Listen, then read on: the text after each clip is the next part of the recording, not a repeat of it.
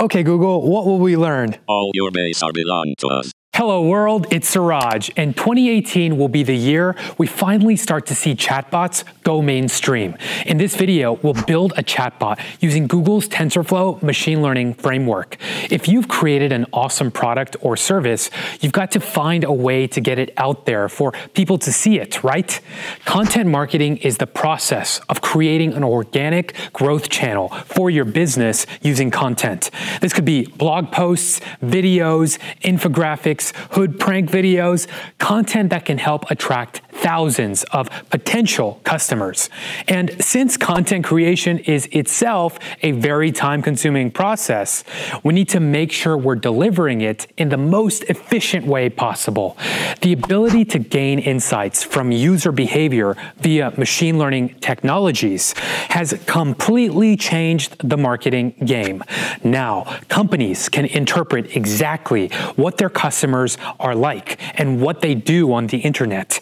Email email inboxes have become more and more cluttered, so buyers have moved to social media to follow the brands they really care about.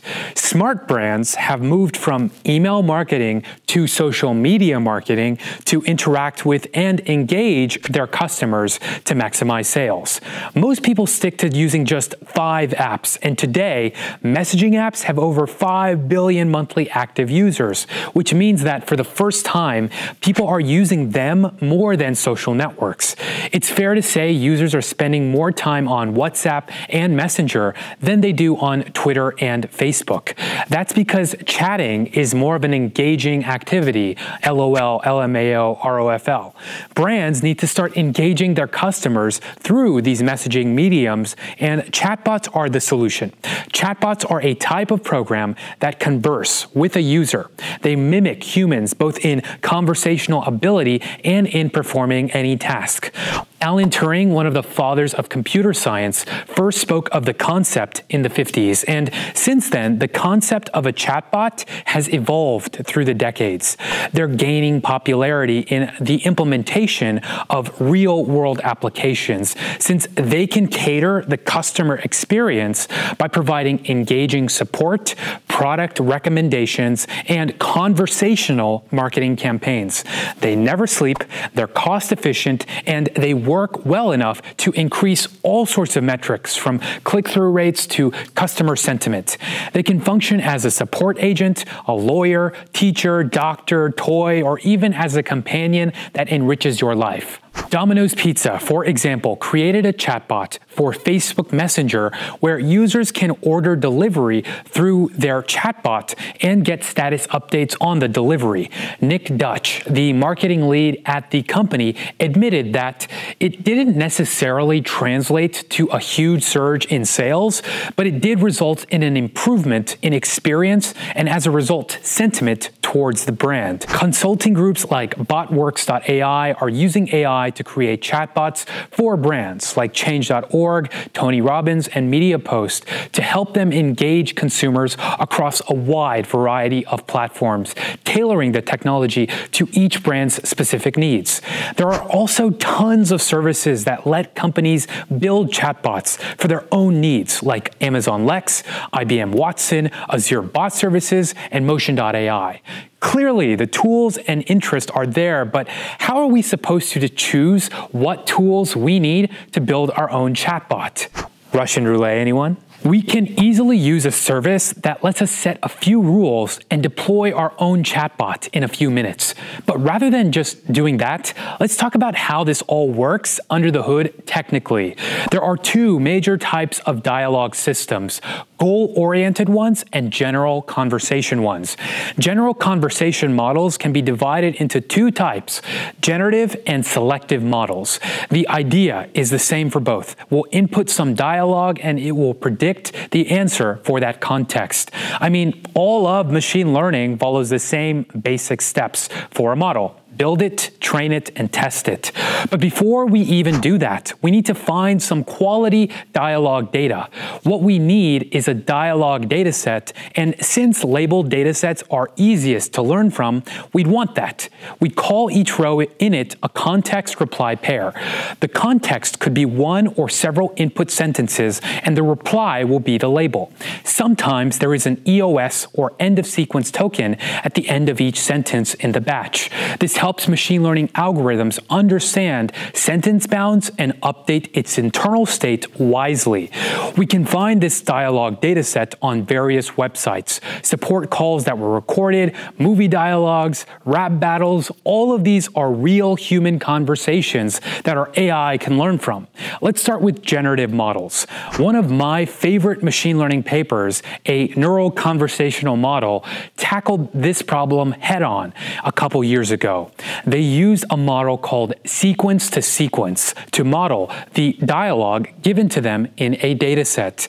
This model is represented by two recurrent neural networks with a different set of parameters each, while regular feed-forward neural networks are given a new data point at every time step during training to learn from. Recurrent neural networks are given both a new data point and the learned hidden state from the previous time step at each new time step during training. In this way, there is a recurrence in what it's learning. It's learning not just from the data, it's learning from how it's learned before, a sort of recurrence or feedback loop. Loopity loop, scoop-de doop. This is really useful for learning from sequences of data where predicting the next word in a sequence depends not just on the previous words, but all the words that came before it. The first recurrent net is called the encoder. It's given a sequence of context tokens one at a time and updates its hidden state accordingly.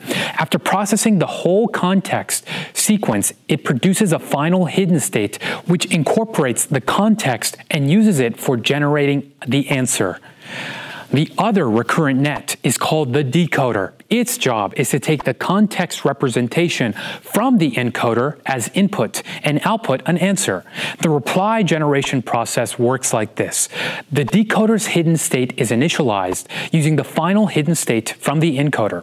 The EOS token is the first input to the decoder, which updates its hidden state. A word is sampled from the last layer. It's fed in as input, the hidden state is updated, and a new word is output. This process is repeated in a loop until an EOS token is output or some predefined maximum answer length threshold is hit. This process is considered inference. It's the process that a chatbot model goes through in real time once it's already been trained. The training part works slightly differently. In each decoding step, we use the correct word instead of the generated one as the input.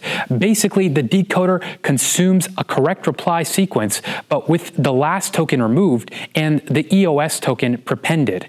The goal during training is to maximize the probability of the correct next word on each time step. We're asking the network to predict the next word in the sequence by providing it with a correct prefix. We minimize the error through the most popular optimization strategy in machine learning, back propagation, which I, of course, have a five minute video on, swag. See the link in the video description. This type of model worked pretty well, but it still had some generic responses like okay or I don't know. Another major problem was that it generated inconsistent responses, like asking the same question twice and getting two different answers. A newer paper that dealt with these issues was called a persona based neural model. The authors used speaker IDs for each utterance in order to generate an answer, which learned not based only on the encoder state, but also on speaker embeddings. When it comes to selective models, instead of estimating the probability of a certain reply given a certain context, they learn a similarity function where a reply is one of the elements in a predefined pool of possible answers. The network will take context and a possible reply as inputs and will return the confidence of how appropriate they are to each other. Two neural networks can be used here, and they can be of any given type. The first network is used for the context, and the second one for the reply. These networks will take its input and embed them into a vector representation. Then, the similarity between the context and reply vector is computed using cosine. During inference, we can simply calculate the similarity between a given context and all possible answers to choose the one with the maximum similarity in order to train the model, we'll use triplet loss, which includes the context, the correct reply, and the wrong reply. By minimizing this loss, we learn the similarity function in a ranking way where absolute values aren't informative. So which type of model should we use? Generative models can generate almost any type of answer, but the con is that it's difficult to impose certain properties on model replies, like no curse words or speak like a certain character. Selective models have a more restricted pool of answers, but they are more customizable. The best way to evaluate a chatbot is through human evaluation currently, but as research progresses, we'll come to a more systematic approach here. Despite a lot of work in this area, neural dialogue systems are not ready to talk with humans in an open domain and give them helpful answers. But closed domain applications like technical support are a perfect fit. Three things to remember from this video more people are using messaging apps than social media apps in this day and age, which offers a huge opportunity for brands to engage their customers through chatbots. Chatbots can follow either a generative or selective process.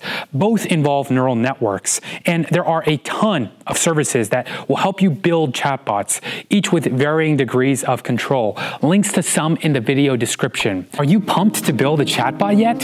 You should be be. Subscribe for more gems like this, and for now, I've got to engage my audience, so thanks for watching.